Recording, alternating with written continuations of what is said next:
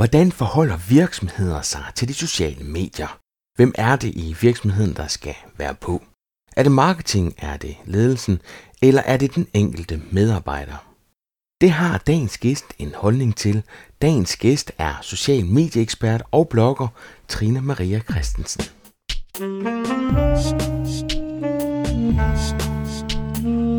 Velkommen til Potterkort, en podcast om markedsføring på internettet. Din vært er Ip Potter. Trine Maria har siden 2005 rådgivet virksomheder om nettets udvikling og betydningen af sociale medier. Hun fokuserer på social mediestrategiudvikling. Hun udtaler sig jævnligt til pressen om nettets udvikling, og især om, hvad det betyder for organisationer og virksomheder, at nettet er blevet socialt. Trine Maria er også en af de 24 oplægsholder, du kan opleve til årets Marketing Camp. Du finder Trine Maria i et af de sociale mediespor. Udover hende kan du høre Søren Bygbjerg fra Danmarks Radio. Det er ham, der er ansvarlig for digital og sociale medier ved Eurovision 2014. Og så vil du også kunne opleve Torben Andersen fra Robin Hus, der fortæller om, hvordan de bruger øh, Google Plus som virksomhed. Men nu skal du opleve en skarp Trine Maria fortælle om, hvordan hun mener, man som større virksomhed bør gribe de sociale medier an. Og til sidst i podcasten vil du høre om, hvad hun ser som det næste store inden for sociale medier. Jeg hedder Trine Maria Christensen, og jeg er øh, rådgiver i sociale medier. Og det har jeg været siden øh, 2005, hvor jeg var med til at starte øh, Danmarks første social media bureau, som hedder Social Square. Der var jeg indtil 2010, og så de sidste ja, fire år er det vel efterhånden, der har jeg så øh, freelancet og lavet foredrag og kurser og rådgivningsopgaver inden for sociale medier. Og hvem er det typisk, du rådgiver? Er det, er det små eller større virksomheder? Jamen, det er faktisk meget blandet. Altså egentlig har jeg også efterhånden en del små, men det er klart, at de store virksomheder har jo været hurtigere til ligesom at melde sig på banen og komme i gang. Så i lang tid var det jo var det jo meget de store virksomheder, som ligesom ringede og sagde, vi har brug for noget, kan du komme og hjælpe og sådan noget. Men, men nu ser jeg da sådan i stigende grad, at der også er små og mellemstore virksomheder, som, som skal i gang med det, ikke? og som kontakter mig for at få noget, noget indspark, noget input i processen og noget hjælp til at få lavet en plan og, og få fundet ud af, hvordan de kommer godt i gang. Ikke? Så, så både og. Vi skal prøve at snakke lidt om, hvordan man som virksomhed kan gribe sociale medier an, og det er, det er jo så det, du beskæftiger dig med til hverdag. Så jeg kunne godt tænke mig at høre, hvis nu du var marketingansvarlig for en mellemstor virksomhed, hvilke sociale medier vil du så kaste dig over? Jamen, jeg vil, altså, jeg vil nok ikke starte der. Altså, der er jo rigtig mange, der ringer til mig og siger, nej, nu, nu skal vi på Facebook. så vi skal have en Facebook-strategi og sådan noget. Ikke? Og, og, og jeg er altså sådan meget, øh, Øh, hvorfor skal vi det? Og er det overhovedet det, vi skal? Hvem er målgruppen? Hvem er det, vi gerne vil i kontakt med? Og endnu vigtigere, altså, hvad er det strategiske mål? Hvorfor er det, vi overhovedet skal det? Ikke? Så, så jeg vil jo nok aldrig starte med, her er et redskab, gå i gang med det. Jeg vil ligesom altid starte med, jamen hvad, altså, hvad er det, vi skal opnå? Hvad er det strategiske mål i den her virksomhed? Og hvordan kan et eller andet socialt redskab så understøtte den proces? Findes der nogle sociale fællesskaber, hvor det vil give mening at, øh, at bruge det som platform for at komme ud med et budskab, eller for at komme i dialog med nogle kunder, eller udvikle noget sammen med kunderne? Ikke? Så, så, øh, så jeg er egentlig ikke sådan specielt, du ved, det er ikke sådan, jeg har et et favoritværktøj, og det skal man bare bruge til alt. Hvad vil du vælge platform ud fra? Så er det, øh, man kan sige, der er to ting i det, ikke også? Enten så kan det være, øh, altså hvis nu det skal være kundeservice, vil det så være en bestemt øh, platform at vælge, eller vil du gå ind og kigge på, hvor deres målgruppe allerede er, eller er det ja. en blanding af de ting? Altså jeg, man kan jo sige, der er mange, der siger til mig, ja, men alle målgrupper er jo på Facebook nu, og det, og det er jo også rigtigt. Altså Facebook har nogle ting, der ligesom arbejder for dem. Ikke? Altså, de er enormt store. Vi har 3 millioner danske profiler. Øh, vi er ude i, at vi bruger 18 procent af vores online-tid på Facebook. Øh, den tid, vi bruger på Facebook, bliver betragtet som sådan noget, det er hyggeligt at være der, og det er et dejligt socialt rum, de har fået bygget, de der Facebook-folk der. Ikke? Så Facebook har mange ting kørende for sig. Men der er også bare nogle målgrupper, hvor man må se i øjnene, de opfatter overhovedet ikke Facebook som et professionelt, fagligt sted, hvor der skal foregå noget som helst arbejdsmæssigt. Så hvis man vil i kontakt med dem, så er man nødt til ligesom at, at kigge sig omkring. Altså det, sådan for at være sådan lidt generaliserende og også altså lige, måske lige over stregen, ikke? så kan man sige, at, at hvis man henvender sig til professionelle mænd, der er plus 55, så kan det være enormt svært at få dem til at tage aktiviteter på Facebook alvorligt. Altså fordi de opfatter, og det er selvfølgelig malet med alt for bred pensel, men mange af dem opfatter Facebook som sådan et sted, hvor deres koner sidder og snakker med, med gamle skoleveninder, og deres teenager sidder og fjoller med nogle billeder og noget. Ikke? Det har ikke noget med deres arbejde at gøre. så hvis man skal i kontakt med sådan et segment, for eksempel i en business-to-business øh, kontekst, så er det måske smartere at prøve at kigge på, om man kan få noget ud af LinkedIn, om man kan gøre nogle ting på LinkedIn, eller om man måske kan gøre noget på Google+, eller om der er nogle andre steder, hvor at man kan møde den her målgruppe. Ikke? Så, så på den måde er det målgruppeafhængigt for mig at se, og også, øhm, altså, også hvad er det, vi skal lave? Altså, hvad er det, vi skal lave sammen med vores kunder? Ikke? Øhm, og du kan sige kundeservice, som du lige nævnte, jamen, øh, altså, jeg er enig i, at nå, det er jo mest oplagt at lave det på Facebook, det er trods alt der, de fleste er, og hvis man er et teleselskab, så er det jo, altså, så ligger den lige til højre benet, at det er det, man skal, ikke? Øhm, men omvendt vil jeg sige, sådan nogen som Skat, øh, de har jo for eksempel valgt at lave kundeservice eller besvarelser på borgerhenvendelser via Twitter, og det er der altså også nogle fordele ved. Øhm, så, så ja, så det altså, jeg vil gerne vide lidt mere om virksomheden, før jeg giver dem god råd, kan man sige. Ikke? Ja, altså, ja, nu er du bare ekstremt privilegeret som rådgiver. Du kan selv få lov til at vælge virksomhedstypen også. Ja, det, det er rigtigt. Ikke? Og, der, og, og der kan du også sige, om er det noget business to business, og er det noget, hvor der skal nørdes, og er det noget, hvor at, at de medarbejdere, vi har i organisationen, som vi gerne vil vise frem, øhm, og som vi gerne ligesom vil have i spil og sådan noget, de er, øh, du ved, vidende øh, fagpersoner, nogen, der virkelig sådan, øh, brænder for et emne og et fag og, og en dybde i noget faglighed, jamen så er det måske mere oplagt at prøve at lave en LinkedIn-gruppe med, med de kunder, som, som, er, øh, som er interesseret i at nørde igennem sammen med de her fagpersoner. Eller måske giver det mening at lave blogs, og lave blogunivers, og, og lave altså at vise sine eksperter frem i sådan et, et, et, en, en blog-sammenhæng, og der ligesom få etableret noget, noget navn for dem og sådan noget. Og det, altså, det, det synes jeg for eksempel ikke, Facebook er specielt velegnet til. Okay. Men, men Trine Maria, er vi derude, hvor, hvor du faktisk vil kunne gennemgå de forskellige sociale medieenheder, platform, og så kunne sige, hvad de er egnet til og ikke er egnet til? Ja, altså der er i hvert fald nogle ting, som er sådan helt, øh, altså helt oplagte. Hvis man gerne vil lave sådan en egentlig videndeling, altså, og hvor, det, altså, hvor man vil i dybden med noget, fordi man sidder på noget viden, og hvor man tænker, ah, hvis vi kunne få det mere i spil, så ville, så vil kunderne ligesom flokkes om os som bier om et, en, en honningkrukke. Ikke? Så, så er Facebook ikke særlig egnet. Altså, Facebook kan være udmærket til at sprede viden om, at nu har vi lavet et blogindlæg, eller nu har vi gjort et eller andet. Og sådan, ikke? Men, men Facebook er jo, har jo verdens dårligste arkivfunktion. Så hvis man sidder og laver sådan dybde borgerne viden om et eller andet, og så, og så vælger ligesom at gøre det i Facebook-kontekst, så synes jeg, at det er ærgerligt, fordi at folk får rigtig svært ved at finde det igen. Øh, og der, der vil jeg til enhver tid ligesom sige, men så lav enten en blog, eller øh, skriv nogle dybdegående artikler på websitet. Øh, læg den her viden et sted, hvor man kan finde den igen, og hvor der er en fed arkivfunktion og en dejlig søgemulighed og sådan noget. Og så del linket til det eventuelt på Facebook, hvis man godt vil bruge Facebook som en eller anden motor for at få det ud i, i sine målgrupper. Ikke? Øh, men, men alt, der kræver arkiv, øh, og at man skal kunne finde noget igen, øh, er Facebook ikke specielt velegnet til. Det Facebook er super velegnet til, det er jo, det er jo billig annoncering af noget, man har lavet, noget content, man gerne vil have ud, nogle, altså noget, nogle fortællinger, man gerne vil, vil have længere ud. Fordi Facebook er kæmpe store, og vi bruger enormt meget tid derinde, og, og så har Facebook nogle annonceringsværktøjer, som jeg, altså, som jeg virkelig synes er super gode, og det er super billigt, og det er super nemt at bruge. Ikke? Så, så øhm, så som motor, altså som sådan et, øh, et, et sted, hvor man kan komme bredt ud, og hvor man kan ramme øh, lige ned i et segment og sådan noget, der synes jeg, det, der synes jeg, det er vældig velegnet. Ikke? Mm. Og så er Facebook vel også gået hen og blevet til et pay-to-play værktøj. Ikke? Altså hvis du har oh. en Facebook-side i dag, så har du ikke særlig stort organisk reach. Jeg hørte tal fra USA fra december måned, hvor man havde en organisk reach, der var helt nede på 2,7 procent. Ja. Altså kun 2,7 procent dem, der følger siden, ja. ser en opdatering. Resten det er, det er relateret, og så skal man læse til, til pengepunkt for at kunne nå dem, som allerede følger siden. Så der vil også skifte karakter, ikke? Jo, det jeg siger til mine kunder nu, det er, at altså, at tro, at Facebook, en Facebook-side er et gratis annonceringsværktøj, det er en kæmpe fejl.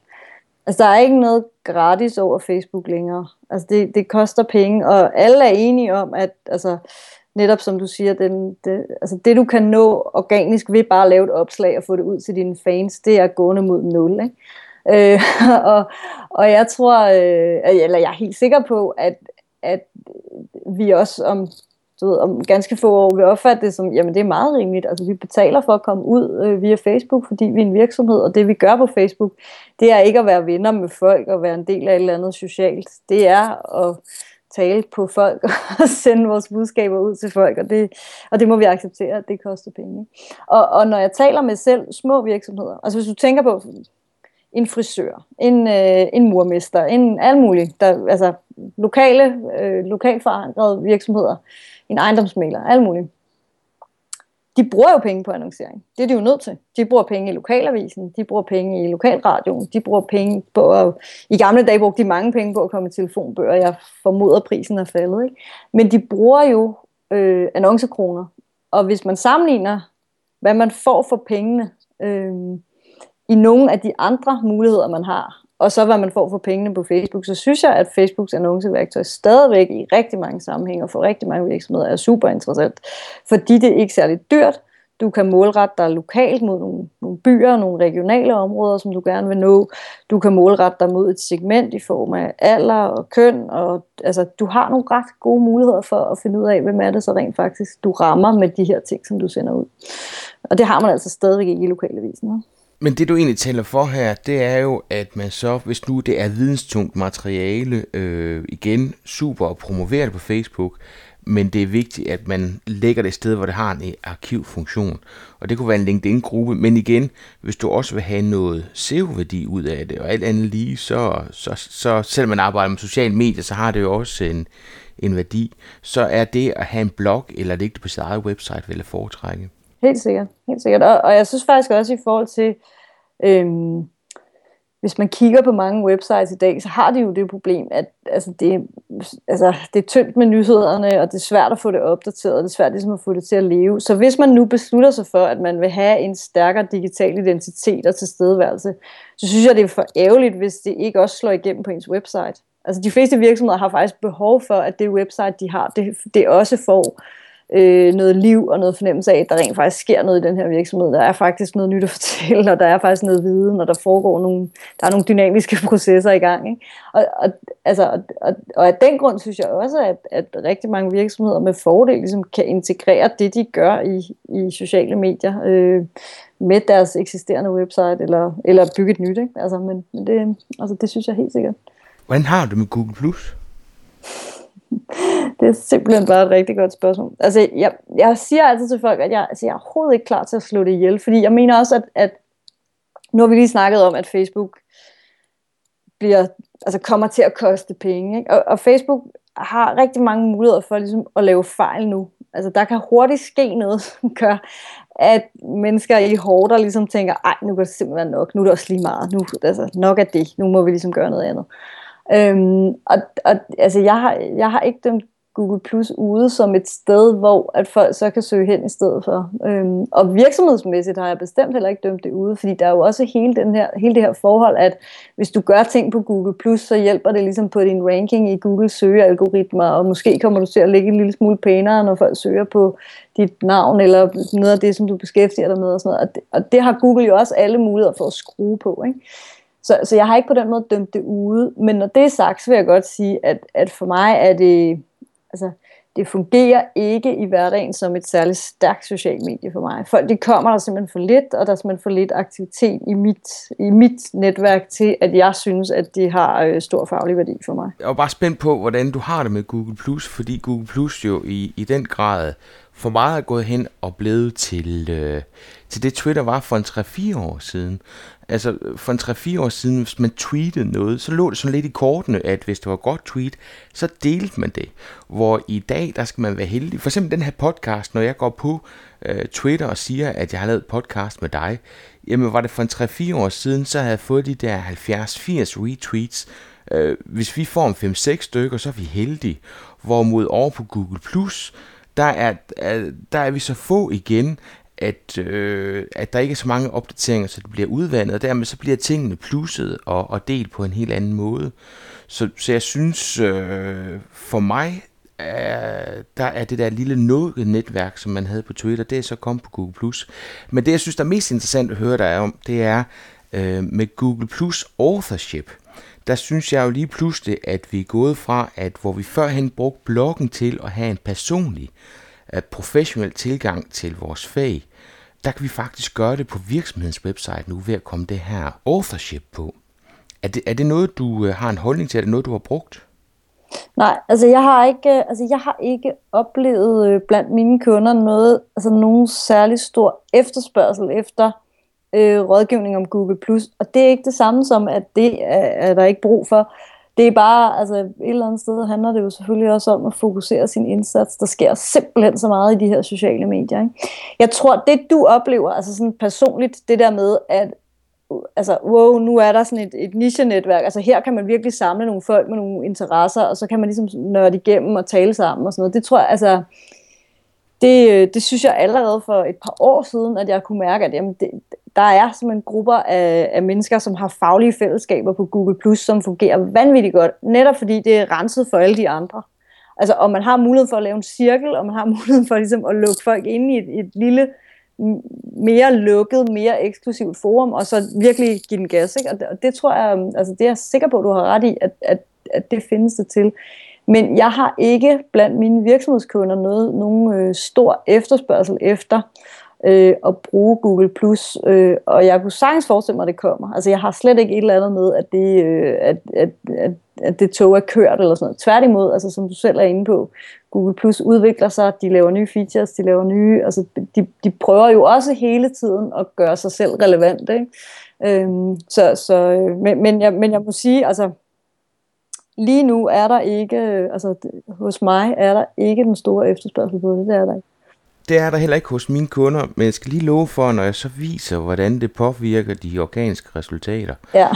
og det er lidt forkert at sige, for det påvirker ikke de organiske resultater, men det påvirker øh, søgninger derude. Øh, så, så vågner de. Altså noget så banalt som det, at man som virksomhed har en Google Plus side, og når man skriver en nyhed på sin Google Plus side, hvis man så googler den pågældende virksomhed, jamen så dukker den opdatering op som en del af søgeresultatet. Mm. Øhm, og så vågner de fleste, fordi at det, de egentlig opponerer mest mod, det er, at det ikke rigtig lykkes dem på Facebook, så hvorfor alverden skal til at kaste ud over i, eller over i et nyt socialt medie. Ja, altså, og, og igen er det også sådan lidt, hvis man... Altså, jeg plejer jo at starte næsten alle mine præsentationer, og jeg undskylder til de lyttere, der har set mig live, fordi vi vil vide, hvad jeg siger nu. Jeg starter næsten altid med sådan et stort slide, hvor der står sociale medier, og så sætter jeg et stort rødt kryds hen over medier, og så siger jeg, at man skal fokusere på det sociale. Og, og det, du snakker om der, det er jo sådan en content-strategi. Altså, det er jo mere sådan en øh, poste nogle nyheder på Google+, Plus, fordi det har en betydning i søgefeltet. Og jeg er øh, helt med på, det har det, og det er noget, Google har valgt, og det er fint nok. Men for mig er det bare ikke... Øh, altså, det, som jeg laver, når jeg prøver at rådgive om det sociale, det er jo meget sådan noget med, hvordan får du faktisk skabt noget engagement? Altså, hvordan får du skabt noget viden deling, hvor at dem i den anden ende også deler noget den anden vej? Altså, hvor der faktisk er noget, der er noget dialog og noget samtale, og der bliver bygget noget relation op. Og, og der, kan man sige, at alle de der øh, SEO-tips og tricks med, øh, hvordan man optimerer, og hvordan man ligger højst i søgeresultaterne og sådan noget, synes jeg selvfølgelig er relevante og spændende. Det er bare ikke mig, der rådgiver om det. jeg, jeg prøver ligesom at fokusere på at rådgive om det sociale. Altså, og, og, det, og, altså, og det er nok også det, der gør, at mit fokus ikke har været på de der funktioner, selvom altså, jeg, jeg kan sagtens høre, hvad du siger, og det lyder spændende, og, og hvis det, det gælder om er at ligge højt i søgefunktionerne, så skal man helt klart, så det lyder som om, det er en super god idé. Men det er bare ikke rigtig noget for mig at gøre med, at man bygger øh, langsigtede relationer til sine kunder, og, øh, og ligesom, du ved, prøver at maksimere på sin relationsopbygning. Nej, det kan jeg godt følge dig i. altså, jeg glæder mig til at snakke med dig om et par år, fordi du kommer til at elske Google Plus, Trine Maria. Ja, men det, det altså, jeg, som sagt, jeg har heller aldrig nogensinde været sådan en, der stillede mig op på ølkassen og sagde, glem det, det bliver ikke Nej. til noget. Altså, jeg, jeg ser det meget som en stærk øh, bobler, øhm, og, og jeg ser, at de har nogle rigtig gode muligheder for ligesom at, altså, netop at, at komme hårdt igen fordi at Facebook er presset af den børsnotering, der gør, at lige meget hvad de gør hos Facebook lige nu, så skal de jo tjene penge. Altså der sidder nogle aktionærer og forventer et afkast, så det, altså, de, de skal simpelthen have vredet nogle kleiner ud af, af annoncørerne. Ikke? Og det kan ikke undgå, at nogle af de tiltag, de så sætter i søen, de kommer til at irritere os grænseløst. Øhm, og der kan man så håbe, at Google står klar til at ligesom, få skubbet noget mere energi ind i det. Ikke? Nå, jeg fik dig ikke til at sige, hvad for en platform man skulle tage fat på, og det er jeg helt med på. Øhm, men, men der er vel der, jamen, der er jo mange facetter i det, det er også derfor, det er svært bare at være, være sådan øh, være, være firkantet omkring det. Men hvis nu man skal finde ud af, hvilke sociale medier ens virksomheds målgruppe er på, hvordan gør man det? Altså dels findes der jo simpelthen et utal af statistikker over, hvem er hvor, og hvor, altså, og hvor mange er der af de forskellige og sådan noget. Altså, det, man kan jo starte med at lave noget research, øh, eller ringe til en rådgiver for at vide, hvor mange er der af dit og dat, og hvis vi skal lave noget for den her modgruppe, hvor tror du så, vi skal gå hen og sådan noget. Ikke? Altså, det, altså, der er lavet altså, ved ikke, tusindvis af infografikker, der viser, hvor mange der bruger dit og dat. Øh, så det er, jo, det er jo den ene ting. Ikke? Og så den næste ting, det er jo sådan helt klassisk, god gammeldags altså spørg kunderne. Som sagt, man, man kan jo ligesom starte med de der infografikker og lave noget research og finde ud af, hvem er der, men, men så kan man jo altså også helt gammeldags bare spørge sine kunder. Altså, hvor er I hen online? Hvad laver I online? Øh, hvad forventer I os online? Hvis nu vi havde tænkt os at gøre sådan her, hvad siger I så til det? Og er det noget, der er nogen interesse for? Altså, man laver fokusgrupper om alt muligt andet. Samle øh, 8-10 af de vigtige kunder, eller 8-10 af de kunder, man, man kan komme i kontakt med, sætte dem rundt om et bord og tage en snak med dem om det. Ikke? Øhm, brug ligesom deres øh, forestillinger om, hvad er det for en digital relation, vi skal have, øh, til at, at vælge at gøre de rigtige ting. Øh, nogle af de virksomheder, som for eksempel har valgt øh, at, at poste nyheder på Facebook, og ligesom bruge Facebook som sådan et sted, hvor, nå ja, men når vi alligevel har opdateret på website, så kan vi godt lige lægge lidt ud der og sådan noget. De bliver jo decideret chokeret over, at deres kunder så tror, at den der Facebook-side er en en, en kundeservice-side. Ikke? Og, og der må man bare sige, at det er fordi, man ikke har gjort forarbejdet ordentligt, fordi hvis man havde spurgt kunderne, så havde de sagt, at altså, hvis, I, hvis I kommer på Facebook, så, har, så er det smart smart, for så kan vi spørge jer om ting der, i stedet for at hænge i den der kø på telefon. Og det var måske meget rart for nogle af virksomhederne at vide. Ikke? Så det der med at snakke med kunderne, inden man bare øh, kaster sig ud i et eller andet drømmescenarie om, hvor engageret de vil være øh, i et eller andet socialt medie, det er, det er varmt fortæller for og som ikke kaster sig ud noget i, som nogen på virksomheden nogle gange bare er glade for. Altså det hører man jo tit, at de ja. bruger et eller andet, og så går de ud fra, at det er også det, alle andre bruger. Øh, eller omvendt, det bruger de bestemt ikke, så gør, det gør andre folk heller ikke. Ja. Trine Maria, jeg, jeg kører tit sådan en, en snak med virksomheden om, at jeg synes, det er utrolig vigtigt, at de tager ejerskab af deres digitale profil. Det vil sige, at de tager deres Facebook-side, også måske inden de har fundet ud af, om de skal bruge den udelukkende for at gå ind og tage deres brand, så de kan få den, der hedder facebook.com deres virksomhed. Ja. Er det skidt? Nej, nej, altså, nej, det er det ikke. Altså, jeg har sådan en trappe, jeg kører med, hvor jeg diskuterer, hvad for et ambitionsniveau man skal have. Ikke?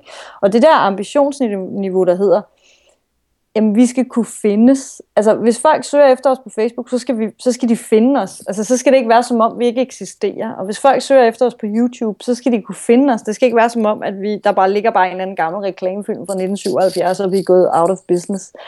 Altså det der med at blive fundet, øh, har i sig selv en, altså kan i sig selv sende et signal om, at vi, er, vi ved godt, Facebook findes, vi ved godt, Google Plus findes, vi er med på, at de eksisterer de her steder, så selvfølgelig er vi der og har sat et logo ind.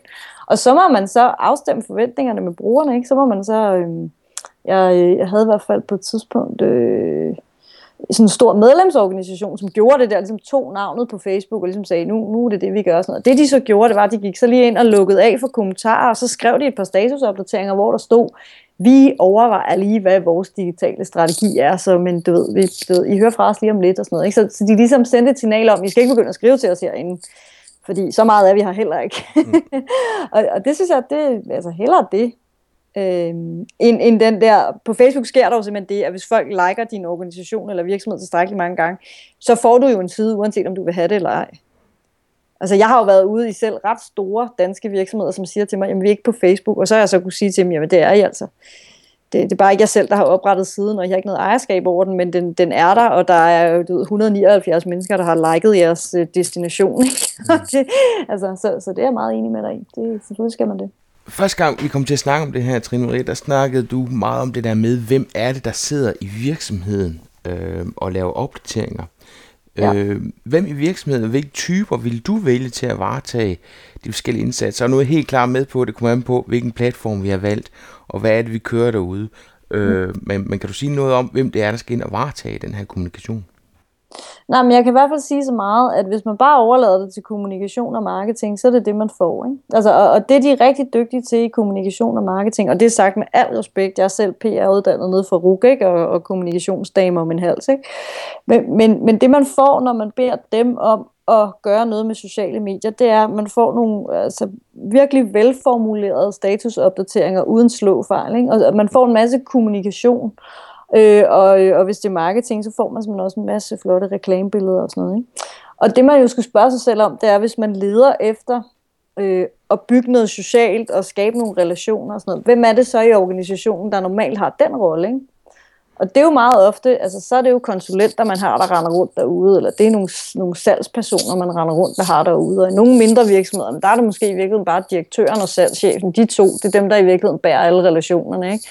Øhm, I nogle virksomheder, så er det, så er det i virkeligheden øh, nogle eksperter, der sidder, som i virkeligheden, det man lever af, det er, at de har et kæmpe stort netværk af, og kender Gud og hver mand og sådan noget. Ikke? Og, det, altså, og det kommer bare ikke i spil, hvis det er sådan, at man lægger helt ansvaret i kommunikation og marketing, hvilket der er utrolig mange, der har gjort, fordi de ser det som et medie og en kanal, og ikke som et socialt netværk eller et sted, hvor man bygger relationer og laver videndeling. Ikke?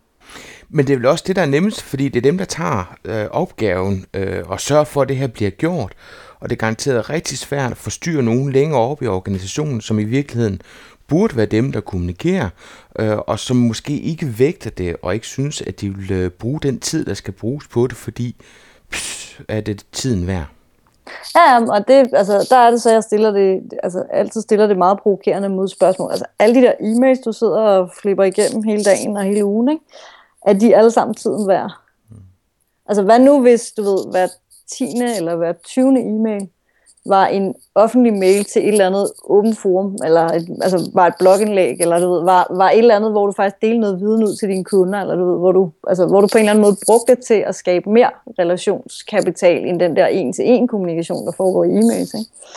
Øhm, men når det er sagt, så ja, ja, du er helt ret, og der er også en anden grund til, at det er marketing og kommunikation, der, der løber med det mange steder, og det er punkt et, de er super dygtige til at kommunikere, og de er super dygtige til marketing, og de kan se et enormt potentiale i at få de her medier til at arbejde for virksomheden. Altså de har jo været de første til ligesom at se, hey, wow, man kan jo alle mulige fede ting her, det er jo vildt spændende, det man kan. Øhm, de virksomheder, hvor man for eksempel har, øh, altså har fundet ud af ligesom at få kundeservice til så at tage nogle af de der spørgsmål, der slipper dem for kommunikation og markedsføring jo for at rende ned i kundeservice hele tiden, fordi når folk spørger, spørger om et eller andet mere specifikt på produktet eller servicen, så sidder de der i marketing og kommunikation og tit og klør sig i nakken og tænker, hmm, hvordan var det nu lige, det var med det? Ikke? Øh, og, og der kan man så sige, der, altså, der bliver det bare mere effektivt, at der simpelthen også er nogen fra kundeservice, som tager en del af ansvaret for at svare på folks, øh, på folks spørgsmål. Ikke? Øhm, og, og jeg synes også, at, at nogle af de virksomheder, hvor man så, i stedet for ligesom at se det som sådan noget, jamen nu skal vi bruge det som sådan noget, altså sådan noget marketing, kampagne, fremstød og sådan noget, men hvor man i stedet for ser det som, nu skal vi bruge det til at sikre, at nogle af de medarbejdere, vi har, som er helt vildt dygtige og som har et enormt netværkspotentiale, at de faktisk lærer at spille på LinkedIn. Altså, så, sådan, at de kan, altså sådan, at de kan bruge de funktioner, der er i LinkedIn til at lære de rigtige mennesker at kende, melde sig ind i de grupper, hvor der bliver snakket om nogle af de emner, som er det, vi sælger i vores virksomhed. Øh, gå ind og være aktiv de steder, hvor, altså at være synlig de steder, hvor at, at det, der så bliver lagt mærke til, at der er faktisk nogen i vores virksomhed, der byder ind med noget viden og har, noget, altså, har nogle kompetencer og noget, og noget potentiale på det her område. Det er jo en helt anden måde at anskue sociale medier på. Ikke? Men, men det er jo der, hvor man siger, at alle medarbejderne og den måde, de gebærder sig på ude i netværksene, øh, er marketing. Altså det, det er markedsføring. Øhm, og, og derfor så skal man så arbejde med at sørge for, at nogle af de medarbejdere, som man gerne vil have, skal vise ansigt derude, at de rent faktisk er klædt på til det, at trykke ved det, synes det giver mening for dem og deres arbejdsrutiner at gøre det. Ikke? Øh, og, det, og det kommer ikke af sig selv, fordi som jeg altid siger, der er jo ikke noget, der kommer af sig selv, altså ikke, ikke ud over lommeulver. Så, så, så den der indsats, der hedder at klæde nogle medarbejdere på til at se potentialet, og til at ture gå ud og gøre det, og til at, at, at tænke det ind i deres arbejdsrutiner, øh, synes jeg simpelthen også er afsindig vigtigt i rigtig mange virksomheder. Hele organisationen skal kunne forstå, hvad det er, man vil med de her forskellige kanaler, fordi først der tør folk vel også bruge dem, som de egentlig er tiltænkt. Jo, jo, og i mange virksomheder sker der jo også det, at når, hvis man har det sådan, at når sociale medier, når det er et medie, når, så er det kommunikationsafdelingen, så er det jo også, så parkerer man det jo også bare hos dem, og det ved jeg da også fra mange af de kunder, jeg har, hvor det er kommunikationsafdelingen, der er ansvarlig. Det kan man også godt blive lidt træt af. Fordi hvis man godt kan se, der er et potentiale, der rækker ud over, så er det jo sådan lidt kedeligt ligesom at være, nå, jamen det er bare os, der skal tage os af det. det. Det skal vi bare finde ud af. At man ikke kan få lukket op for, at nå, hey, der er faktisk, altså måske er der faktisk større potentialer, hvis vi får nogle flere mennesker til at se det her som, øh, altså, som det, jeg mener, det er, nemlig arbejdsredskaber. Altså til videndeling. Ikke? Mm. Altså jeg kunne ikke lave mit arbejde uden Twitter. Altså jeg ville ikke ane, hvordan jeg skulle... Altså der ville være enormt mange ting, der ville tage mig 100 år. Altså det ville blive enormt dyrt for mine kunder, hvis jeg ikke havde et netværk på Twitter. Altså, fordi at hvis der er et eller andet, jeg ikke ved, eller der er en eller anden historie, og der, jeg ved, der er en eller anden rapport, eller er der ikke også sådan noget infografik, enten så kommer det til mig, fordi de kloge hoveder, jeg følger på Twitter, de er så søde og barmhjertige, at de deler ud af deres viden. Ikke? Øh, eller også så spørger jeg simpelthen Twitter-hjernen, altså, hey, hvordan var det nu lige, og var der ikke noget med, og er der ikke en historie? Og bim, så har jeg en, en case-historie, jeg kan bruge. Ikke? Altså, det, det er jo effektivisering. Det kunne være. Jeg kan slet ikke huske tiden før Twitter. Nej, vel?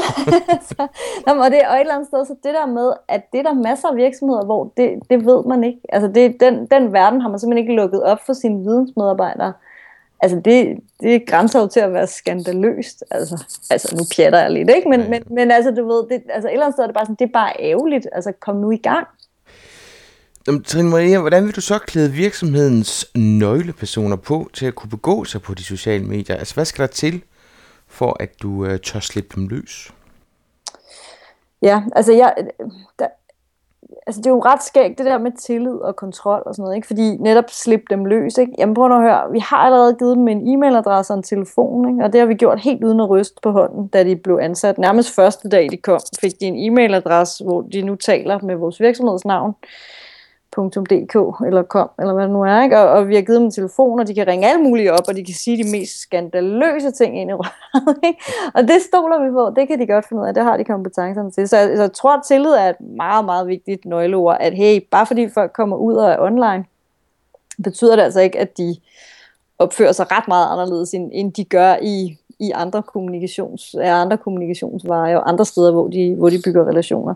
Så det er jo sådan noget slap af, bare fordi det er sociale medier, bliver det jo ikke sværere. Ikke? Det, det er den ene side af sagen. Og den anden side af sagen er så, at der er faktisk også enormt mange medarbejdere, som, som er utrygge ved det, både fordi de kender ikke nok til redskaberne. Så, så en af de ting, jeg altid siger til folk, det er, send nu de der medarbejdere på nogle kurser. Altså lad dem nu komme ud og lære Altså, hvad er det for en knap, jeg skal trykke på og inde på Facebook? Når jeg, når jeg deler det her, hvem deler jeg det så i virkeligheden med? Hvor langt kan det komme ud? Og hvad betyder det så? Og hvis jeg trykker her, hvad sker der så? Altså sådan en helt basal kompetenceudviklingskursus. Lær at forstå de her redskaber, ikke?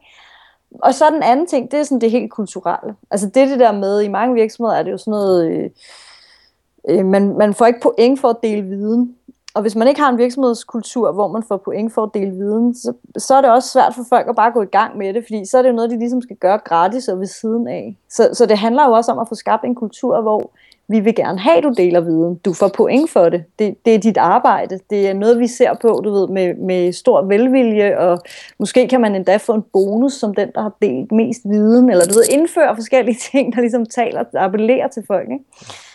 Øhm, og, og så den sidste ting, jeg vil sige, det er faktisk det der med, at man får diskuteret worst case scenarios. Fordi medierne er jo fulde af historier om, at folk kan blive fyret, og de kan blive overvåget, og de kan blive, øh, der kan komme shitstorms, og der kan ske alle mulige forfærdelige ting ude på det der internet. Ikke?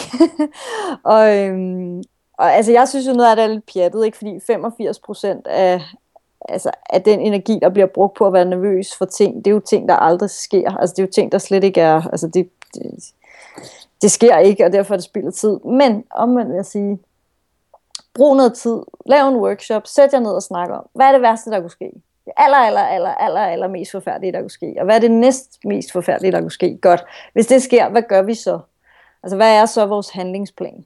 Altså, nå, men det er, at øh, så trækker vi stikket. det, er nok en dårlig, det er nok en dårlig idé, men du ved, så er der en eller anden voksen, der går på og siger noget her, eller så, så tager chefen den, eller du ved, så vi ved, hvad er altså, worst case scenarios, og hvad gør vi, hvis de, hvis de sker. Og, og så kan man jo så lave nogle retningslinjer, nogle guidelines, nogle politikker og sådan noget. Og det er alt sammen udmærket. Men det vigtige er faktisk ikke, hvad der kommer til at stå i de der guidelines. Det vigtige er faktisk, at man har haft processen, hvor man åbent har diskuteret, hvad er ledelsen bange for? Hvad er medarbejderne bange for? Eventuelt, hvad er fagforeningen bange for? Øhm, og hvad kan vi gøre for at sikre, at de situationer, som vi frygter, at de ikke opstår, at vi ikke kommer, altså, at vi ikke kommer i fedteføden med det her. Ikke? Som en af de første danske kendte blogger, så er jeg nødt til at spørge, er bloggen, som vi kender den, er den død, eller hvordan har du med det? Ja, altså, øhm, jeg har det meget blandet med det faktisk, fordi jeg må indrømme, altså virkelig, virkelig tit, så savner jeg bloggen, ikke? fordi jeg savner det der med, at altså, at man kommer lidt lige et spadestik dybere ned, og at man altså, tænker lidt mere, end man gør, når man bare skovler en statusopdatering eller et tweet på 140 tegn øh, ud af døren. Ikke? Og, det, og det synes jeg, altså, jeg savner bloggen. Altså, jeg, øh, ja, og så kunne jeg også bare du ved, gøre noget ved det selv og skrive nogle længere blogindlæg. Men som sagt, det at de andre sociale platforme, de giver interaktionen, og de giver altså det der hurtige, altså hvis jeg skriver noget på Twitter, så er folk der, og folk er hurtige til at respondere. Så skriver noget på Twitter, går ud og drikker kaffe, kommer tilbage igen, så er der nogen, der har svaret. Ikke? Den oplevelse har man jo ikke på sin blog længere. Øhm, og, og, det, øh, og det skal man nok bare øh, leve med. Og så bruge bloggen mere, altså det har længe været min plan faktisk, som et øh, refleksionsrum, hvor man selv reflekterer over nogle af de du ved, problemstillinger, de, øh, altså noget af det, man går og overvejer, at man simpelthen får skrevet mere af det ned, og får, ligesom, får bygget lidt på sine pointer, så det mere bliver sådan et, et rum for en selv, og så er folk selvfølgelig velkommen til at læse med, men, men man gør det ikke for et publikum, man gør det egentlig som, som sådan sit eget refleksionsrum. Øh. Og så kan du så sige, hvad skal virksomheder så med blogs? Ja, virksomheder har trods alt ofte en lidt anden situation. Altså, en af Danmarks længst levende blogs, det er jo Patent- og Varemærkestyrelsens blog. Mm. Og, og det der er der, det er, jamen, det, altså, det er bare så tilpas nørdet. Og nu ved jeg ikke, hvordan tallene er længere, men, men, men for år tilbage, der fik jeg at vide, at det var det mest læste på deres, på deres website. Ikke? Fordi det er der, at du får øh, opdateringerne på, hvad sidder de der nørdede medarbejdere egentlig og foretager sig, hvad, hvad foregår der egentlig Den kører de stadig som en, en corporate blog, eller hvad? Ja, det gør de, og de er sådan noget, mange mennesker, der skriver på den, og altså, og det synes jeg er et meget godt eksempel på, at du kan simpelthen lave et fagligt udstillingsvindue, altså, hvor du simpelthen over for, for den målgruppe, som er interesseret i, i det, du laver, og dit nicheprodukt, øh, for udstillet, jamen det har vi da helt vildt mange kompetente mennesker, der ved helt vildt meget om, og som rejser rundt på konferencer i hele verden, og som følger med i EU-lovgivningen, og som har du ved, dyb indsigt i alle mulige mærkelige detaljer omkring patenter og varemærker. Øhm, og noget af det, jeg ved, de opnåede med det, og, og som jeg også synes, jeg har ret stor respekt for, det er, at de fik også synliggjort nogle kompetencer over for journalister, med det resultat, at flere journalister ringer nu til dem, inden de skriver et eller andet forkert i avisen om patenter og varemærker. Ikke? Øhm, altså, så, så, så, så det man kan som virksomhed ved at, at lave en blog og fortælle nogle historier, Jeff gør det også, altså har, har, taget nogle, har bedt nogle nøglemedarbejdere, om de godt vil være med til at blogge, og så blogger de så om det, de ved noget om stress og kontrakter og ansættelser og alt den slags. Ikke? Og, og det, som jeg synes, man helt klart får ud af det, det er, at man får humaniseret sin organisation. Altså man får simpelthen sat nogle ansigter på, hvem er det, der er i den her virksomhed? Hvad er det for nogle kompetencer? Øh, I stedet for det der fluffy, om vi, du ved, vi er en organisation med 150 øh, vidensmedarbejdere, bla bla bla. så får man simpelthen vist, hvad er det så hende der Birgitte Kern, ikke? og hvad er det ham der Paul, han går og nørder med. Ikke? Øhm, og, og det synes jeg, altså afsindig mange virksomheder kunne altså helt sikkert øh, vise meget mere talent frem, og få meget mere altså, troværdighed i virkeligheden. Ikke?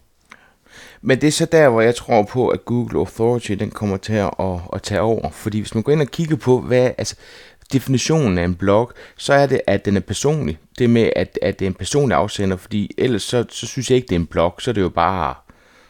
Jamen, man kan sige, at de virksomheder, som bare blogger som virksomhed, det har aldrig rigtig fungeret. Så er det det, der er et kommentarfelt på, og så er det, der er et feed på. Feedet, det er mere eller mindre dødt, fordi nu gør vi det på alle mulige andre måder. Mm. Kommentarfeltet, synes jeg også er dødt, fordi øh, de kommentarer, som før blev smidt på et blogindlæg, de dukker op alle mulige andre steder nu. De dukker mm. op på Twitter, Google Plus og Facebook, fordi det er der debatten er. Øh, mm. Og det er knaldhammerne godt, fordi det er effektivt det her nu. Øh, det der er ærgerligt, det er, altså det er ikke tilknyttet indlægget længere. Altså det var det jo førhen. Mm. Ja, og det der udfordring er, altså det, det som udfordrer mig sådan mentalt, det er fordi, det er fint nok lige nu og sådan noget, ikke? Men, men, men når jeg vil tilbage i tiden, altså hvis jeg, hvis jeg synes, at der var en spændende diskussion der for to år siden, ikke? og så kunne jeg godt tænke mig at finde ud af, om de der, mm. den der, den der debattråd, vi havde kørende om det, hvor der faktisk var helt meget gods i, hvor er den henne? Jamen, jeg har ikke en levende chance. Altså, den var under Facebook. Altså, man postede indlægget, et link til indlægget på Facebook, og så var det måske der, den var. Eller også, som du siger, så foregik det over på Twitter, og så var det totalt spredt fægtning. Altså, og det, altså, og, og du kan så sige, Nå, betyder det noget, og er det ikke også bare noget med tempoet, og vi lever i nuet, og bla, bla, jo jo, men altså, derfor kan man jo godt have det sådan lidt, hey, der er faktisk noget viden, der er værd at, at opbevare, ja. og kunne finde igen og sådan noget, ikke? Øhm, og så kan du så omvendt sige, ja, men så har du så fået det der sociale feed, altså det, som jeg jo, altså jeg gør meget ofte brug af det der med at sige, den der historie, vi havde der for, for et halvt år siden om det der, er der nogen, der har et link til den? og så er der jo tit nogen, der er dygtigere end mig, ikke, som kan grave et link frem og sige, ja, var det ikke, er det ikke det her, du tænker på? Ikke? Øhm, så, så, så har jeg jo ikke brug for noget arkiv, så har jeg jo Twitter-hjernen ikke? til at hjælpe mig med at finde tingene. Men, men altså, ja, igen er jeg også bare så meget... Øh, altså, bloggen er jo bare en container, og det, der handler om, det som bloggen kunne, og det som, som bloggen synes jeg stadigvæk kan, det er, den giver bare plads til lidt dybere refleksion, og så giver den også... Altså, du kan simpelthen bedre lære en, en, en blogger at kende, og få en fornemmelse af, hvem er det her menneske inde bagved, end du kan på 120 tegn på Twitter. Ikke? Altså, og, det, og det er sådan set, altså, det, det er sådan set det, der altså, jeg synes er, er styrken ved det format. Trine Maria, vi elsker at kunne måle alt. Og det, altså, det er jo altid det, vi hører med internettet, når vi snakker om at bruge det som marketingsredskab, at det er pisse smart, fordi vi måler på alt. Vi ved, hvad pengene bliver brugt til. Vi kan skrue op og ned for øh, budgetterne osv. Øhm, onde tunger ved jo, at man ikke kan måle den reelle værdi af social medieindsats. Øh, er det rigtigt, og hvis ikke, hvad vil du så vælge at måle på? Jamen, altså på Facebook, der kan man jo i hvert fald, altså der, der kan man i hvert fald måle. Altså hvis man, hvis man har en webbutik og sætter, og sætter de rigtige koder ind, så kan man jo simpelthen måle om den annoncering, man laver på Facebook af forskellige ting og sager og, altså, og aktiviteter, hvad man nu måtte have, driver den noget trafik over på en side, og slutligt, altså ender det med et salg, eller hvad? Altså, hvad, hvad fører det med sig, ikke? Og jeg tror da, altså, det, altså, det er vi slet ikke færdige med endnu. Altså det der med, at man kommer til at kunne måle. Ikke? Du er selv inde på det med Google, at du kan simpelthen, altså hvis du bruger Google Plus på den rigtige måde, så kan du se det i dine søgeresultater, at du kommer op, og at du rent faktisk ser frisk ud, og at du, altså, og det vil formod, formodentlig føre til, at der er flere, der klikker sig ind på dit site, og det kan du jo også måle. Altså der har du Google Analytics og alt muligt andet. Så selvfølgelig skal vi måle noget. Det, det jeg tænker, at man, at man også skal måle, og som, Altså det har vi jo altid brugt i public relations, hvor jeg kommer fra. Ikke? Det, er jo, altså, det er jo styrken af dine relationer, og det er jo også et eller andet sted men de her mennesker, som du så relaterer dig til på forskellige måder. Men, altså, er de villige til at anbefale dine produkter til andre? Altså, er de, du ved, kender de dig bedre? Føler de et eller andet for dig? Altså, har du startet et eller andet hos dem, som gør, at de faktisk tror på det, du siger? Og det kan du kun finde ud af ved at snakke med dem. Altså, enten ved at lave nogle kvalitative undersøgelser af, hvad de her mennesker, fokusgrupper, eller ved at ringe rundt til 10 nøglekunder og spørge dem, hey, hvordan synes I egentlig, det går? Og sådan noget. Gør der overhovedet nogen forskel, de der, alle de der aktiviteter, vi laver? Ikke? Øhm, og, og jeg synes, da, jeg synes, at man skal måle, men jeg synes også, man skal spørge sig selv, hvad er det, vi prøver at opnå? Altså, er det, er det bare synlighed? Er det bare sådan, er det kliks? Er det eyeballs? Er det, altså, er det marketing-siden? Er det det, vi måler? Eller måler vi også øh, styrken i vores relationer? Måler vi loyalitet? Måler vi, øh, altså, om, om vores kunder øh, simpelthen holder mere af os nu, fordi de kender os bedre? Og, og der, der tror jeg, altså det, altså, jeg bliver ikke overrasket, når nogen fortæller mig, at når de så undersøger, hvad betyder det så, at vi har det der blogunivers, og at vi øh, gør nogen synlige? Jamen det betyder, at det er der nogle mennesker, der lægger mærke til, og der er nogle medlemmer eller nogle, eller nogle brugere, der synes, at det er mere troværdigt. Altså, det, alt andet vil være underligt. Ikke? Og så kan du så sige, kan du omsætte det til kroner og øre? Hvad koster troværdighed? Hvad koster en god relation? Hvad koster en lojal bruger? Øh, og det, altså, nej, det, jeg, altså, det kan du ikke altid. Du kan ikke altid lave det om til return on investment. Altså, det, det kan du ikke. Du kan lave det om til return on involvement måske. Ikke? Altså. Men vi er enige om, at man godt opsætte sig nogle mål, og et eller andet sted så er det også vigtigt, at man får det gjort, fordi ellers så bliver man aldrig til enighed om, om, om det er en succes eller det ikke er en succes. Man skal opstille nogle mål, ikke? Og, og jeg har da også meget sådan, set det er rigtig mange, der måler likes, altså hvor mange liker noget, og hvor mange, altså, og, hvor jeg bare har det sådan, Jamen altså, unge mennesker, de liker jo rask væk dybt ironisk, ikke? så du kan ikke vide, hvad der ligger i like. Altså, medmindre din målgruppe er altså, kun er folk over 40 eller sådan noget, som er jo meget sådan, seriøse omkring, de liker ligesom kun ting, hvis de virkelig, virkelig godt kan lide det. Ikke? Hvor at unge mennesker, de, altså, de liker jo, fordi de kan, agtigt, ikke? Altså, det, jeg mener, det, igen, hvad er et like? Hvad er værdien af et like? Hvorfor skal vi tælle dem? Og igen, øh, øh, altså, hvad er det, man bruger det til, ikke også? Fordi Præcis. man kan sige, at det, det er antal followers, jeg har på Twitter, øh, det er jo ikke, fordi jeg skal sælge noget. Altså, det, det er bare endnu federe, fordi så er der de flere mennesker, jeg kan stille spørgsmål til. Øhm, men, men det er jo så været mit succeskriterie, hvor man så kan sige, at en virksomhed vil gå ind og sige, at det, det er der ingen skid værd. Altså, hvad skal de bruge det netværk til, at de vil have solgt noget? Så, så det er ja. jo meget, meget at gøre op med, hvad det er, man vil have, ikke? Men der vil jeg så sige, altså, det er de færreste virksomheder, som ikke har brug for et netværk, altså som ikke har nogen medarbejdere siddende et eller andet sted, som har brug for øh, dels at få noget input og få noget viden og være sikker på, at man følger med de rigtige steder. Og dels det der med, at man har nogen, man kan spørge om noget, at man har nogen, hvor man kan, altså, hvor man kan udveksle synspunkter og udveksle viden med. Øh, og er man i en virksomhed, hvor den form for udveksling ja, du ved, giver mening og sådan noget, ikke? Så, altså, så er det jo for rødt bare at sidde og tælle, hvor mange liker noget. Altså, så, så, skal man jo, så skal man jo netop måle det i, hey, altså, hvor meget mere effektiv bliver min arbejdsprocesser, fordi jeg har LinkedIn-gruppen, hvor jeg lige kan spørge om noget, i stedet for, at jeg skal sidde og bruge to timer på at surfe efter det, og så kan jeg ikke finde det alligevel, og så skal jeg sende e-mail til en mand, og det viser sig så, at han har taget på barsel. Altså, du ved, det der, det der enorme spild af tid, der tit er, ikke? Og, og, og, men, den, men allerede altså, der, Trine Marie, så er vi også over at snakke i, om det er virksomheden, der skal være på Twitter, eller det er de ansatte, der skal være på Twitter, ikke?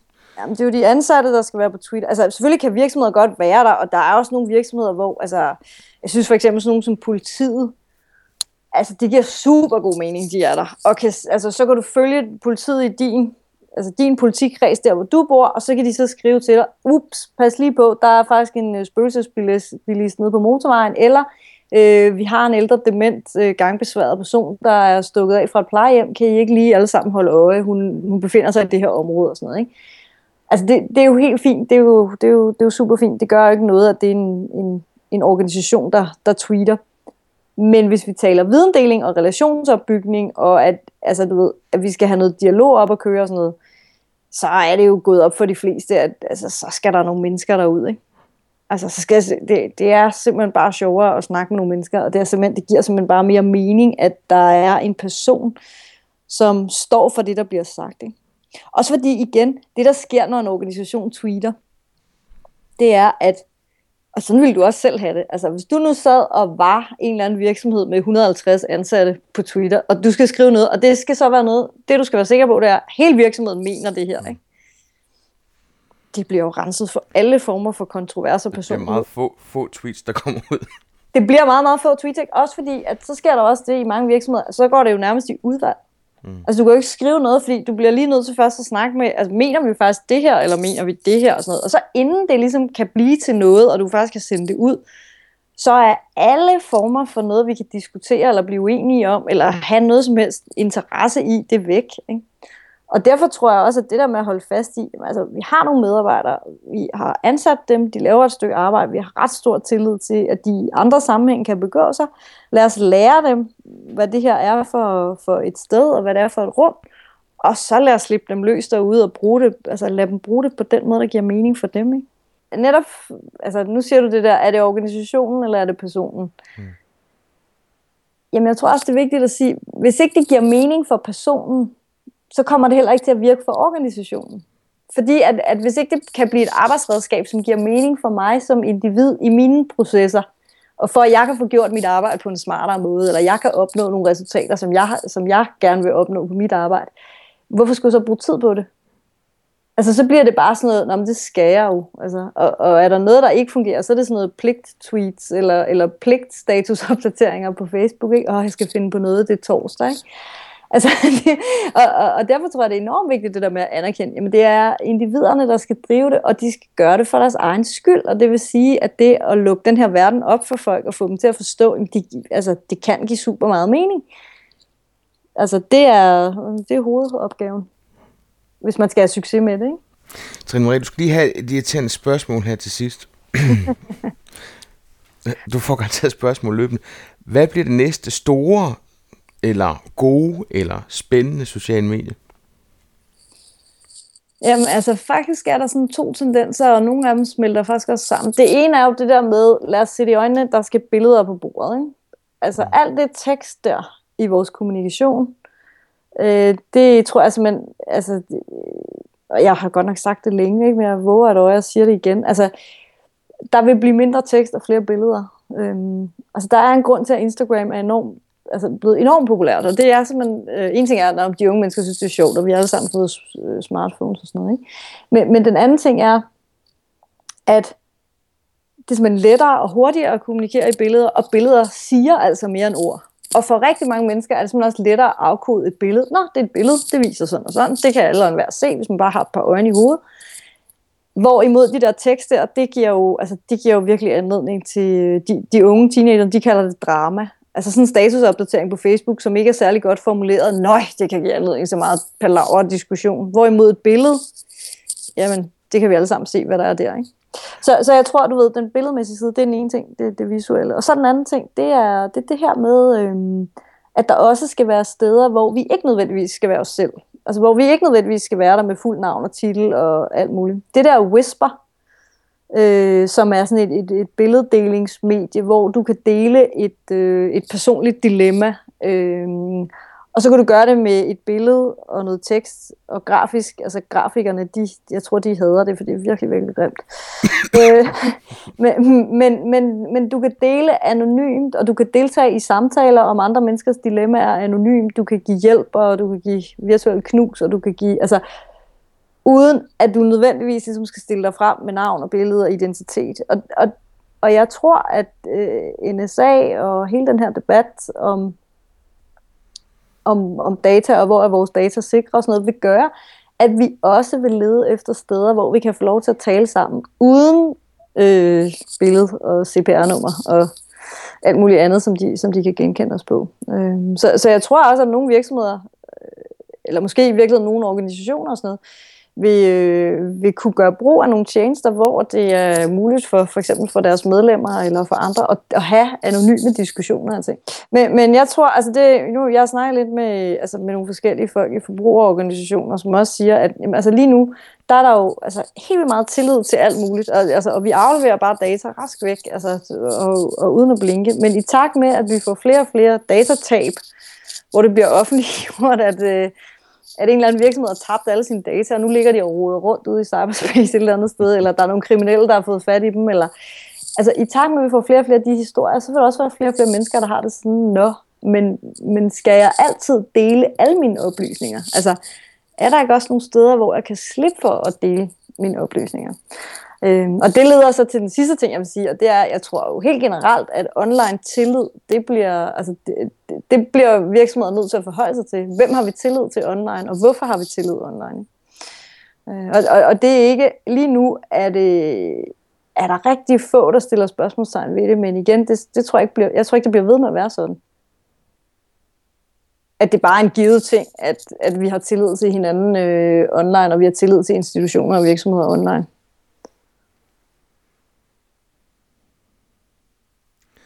Og, og, og hvilken betydning får det for virksomheden? Altså, det, jeg, jeg er slet ikke med. Nej, okay, men altså min, altså min, min hovedtese omkring det her, det er, at big data og internet of things, ja, du forsvandt igen? Nej, ja. Du er der stadig, Ja, sorry. Okay, nå, min, min, min, jeg, jeg, jeg, jeg står på tæer for at forstå, hvad du siger. ja, okay. min, øh, min hovedtese her, det er, at big data, internet of things, altså vi har jo ikke set noget endnu. Altså det der med, at når vi synes, vi deler en hel del data rundt omkring, og sikkert en masse statusopdateringer, der bliver skrevet på Facebook, men, men der bliver jo mere og mere af det. Altså det, det, der bliver flere og flere steder, hvor du afgiver dataspor. Mm. Øhm, Internet of Things, altså øh, nu har vi fået alarm herhjemme, så nu kan jeg se, hvornår hoveddøren er blevet åbnet, og hvem. Og, altså, ved, altså, der bliver så mange data fra dimser alle steder, at der også bliver flere huller i suppen, forstået som, at de data, hvis ikke virksomhederne behandler de data ordentligt og passer ordentligt på dem, så slipper de ud, så falder de ud, så, er de, du ved, så ligger de og flyder alle mulige steder. Og så bliver der kedelige, kedelige skandalehistorier, hvor forbrugerne så, og det er jo allerede begyndt at ske, hvor mm. forbrugerne så begynder at sige, at men vi browser via VPN. Øh, vi, vi gider ikke, de der big data, de gør flyselskaberne, de kan smage på, hvem jeg er, og så kan de give mig en dyrere pris, fordi jeg engang er kommet til at købe en dyr billet. Ja. Det er noget svineri, og det eneste, måde, det, det eneste, de får ud af at gøre det, det er, at jeg nu kun browser flybilletter øh, via VPN, det vil sige, at jeg bruger en browser, hvor de ikke kan se, hvem jeg er.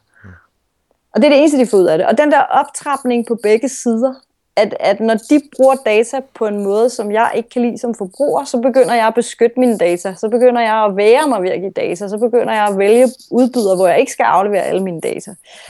Og der er det bare, jeg siger, hvis virksomhederne vil blive ved med at have vores data i alle mulige sammenhænge, og få lov til at lave alle mulige fede teknologiske løsninger til os med de data, så er de nødt til at gå ud og fortælle os, altså at, at vise os, at vi kan have tillid til den måde, de behandler vores data på. Så er jeg med. Og, og det er jeg bare ikke i tvivl om, at det bliver, altså det bliver et kæmpe issue for mange virksomheder. Også virksomheder, hvis du forestiller for eksempel, tag sådan noget som en tv-producent. Ikke? I mange år så har det været sådan, at dit touchpoint med forbrugeren, det var, at jeg skulle se en reklame på det der nye Philips TV, og så skulle jeg øh, gå ned i Elgiganten, og så skulle jeg købe det. Og når jeg så havde haft det i x antal år, og det var blevet for tykt i forhold til de andre, eller det ikke havde et kabel ind, så jeg kunne se Netflix, eller hvad det nu var, så skulle jeg selvfølgelig eksponeres for et nyt fjernsyn, så skulle jeg ned og købe det. Men de har haft et touchpoint med mig hver syvende, femte år eller sådan noget. Ikke? Det, det er ligesom det, de har haft brug for. Mm. Nu har jeg sådan et smart tv, og det samler data op, og det kan sende data til dem om, hvad jeg ser, og jeg kan faktisk også, du ved, så kan jeg måske hente en fil, og så kan jeg, du ved, alt muligt. Jeg kan alle mulige spændende ting via nettet og bla bla på mit fjernsyn. Nu har de lige pludselig nærmest et dagligt touchpoint med mig, ikke? Altså lige pludselig så fordi, at de samler data op for mig, og fordi jeg kan jo mene noget om de data, de samler op, og jeg kan, altså det, det kunne du sagtens forestille mig, at der kommer en historie om, at jamen, mit tv, det, det viser sig, at det ser mere på mig, end jeg ser på det. Altså, og, og, og, så får de jo, så får de jo nye touchpoints. Så har de jo lige pludselig, så har de alle de her data. Men hvad skal de så gøre med dem? Skal de bare sælge dem til tredjepart? Hvad sker der så med min relation til mit fjernsynsselskab?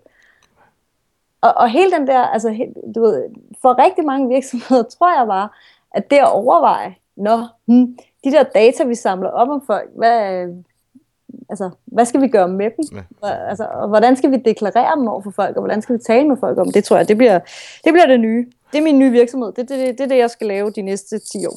Ja. Du kommer ikke til at kede dig? Nej, nej, det gør jeg ikke.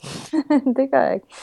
Altså, og, og jeg er også med på, du ved, at lige nu, der er der mange, der ryster på hovedet og siger, Ah, Trine Maria, tror du nu, det bliver så slemt? Ikke? Men der kan jeg bare sige, da jeg var med til at starte Social Square i 2005, ikke? og sagde sociale medier, det kommer, det, bliver, det får betydning, og det skal vi kigge på og sådan noget. Der var der også rigtig mange, der sagde, ah, Trine Maria, tror du nu også, at det bliver til noget?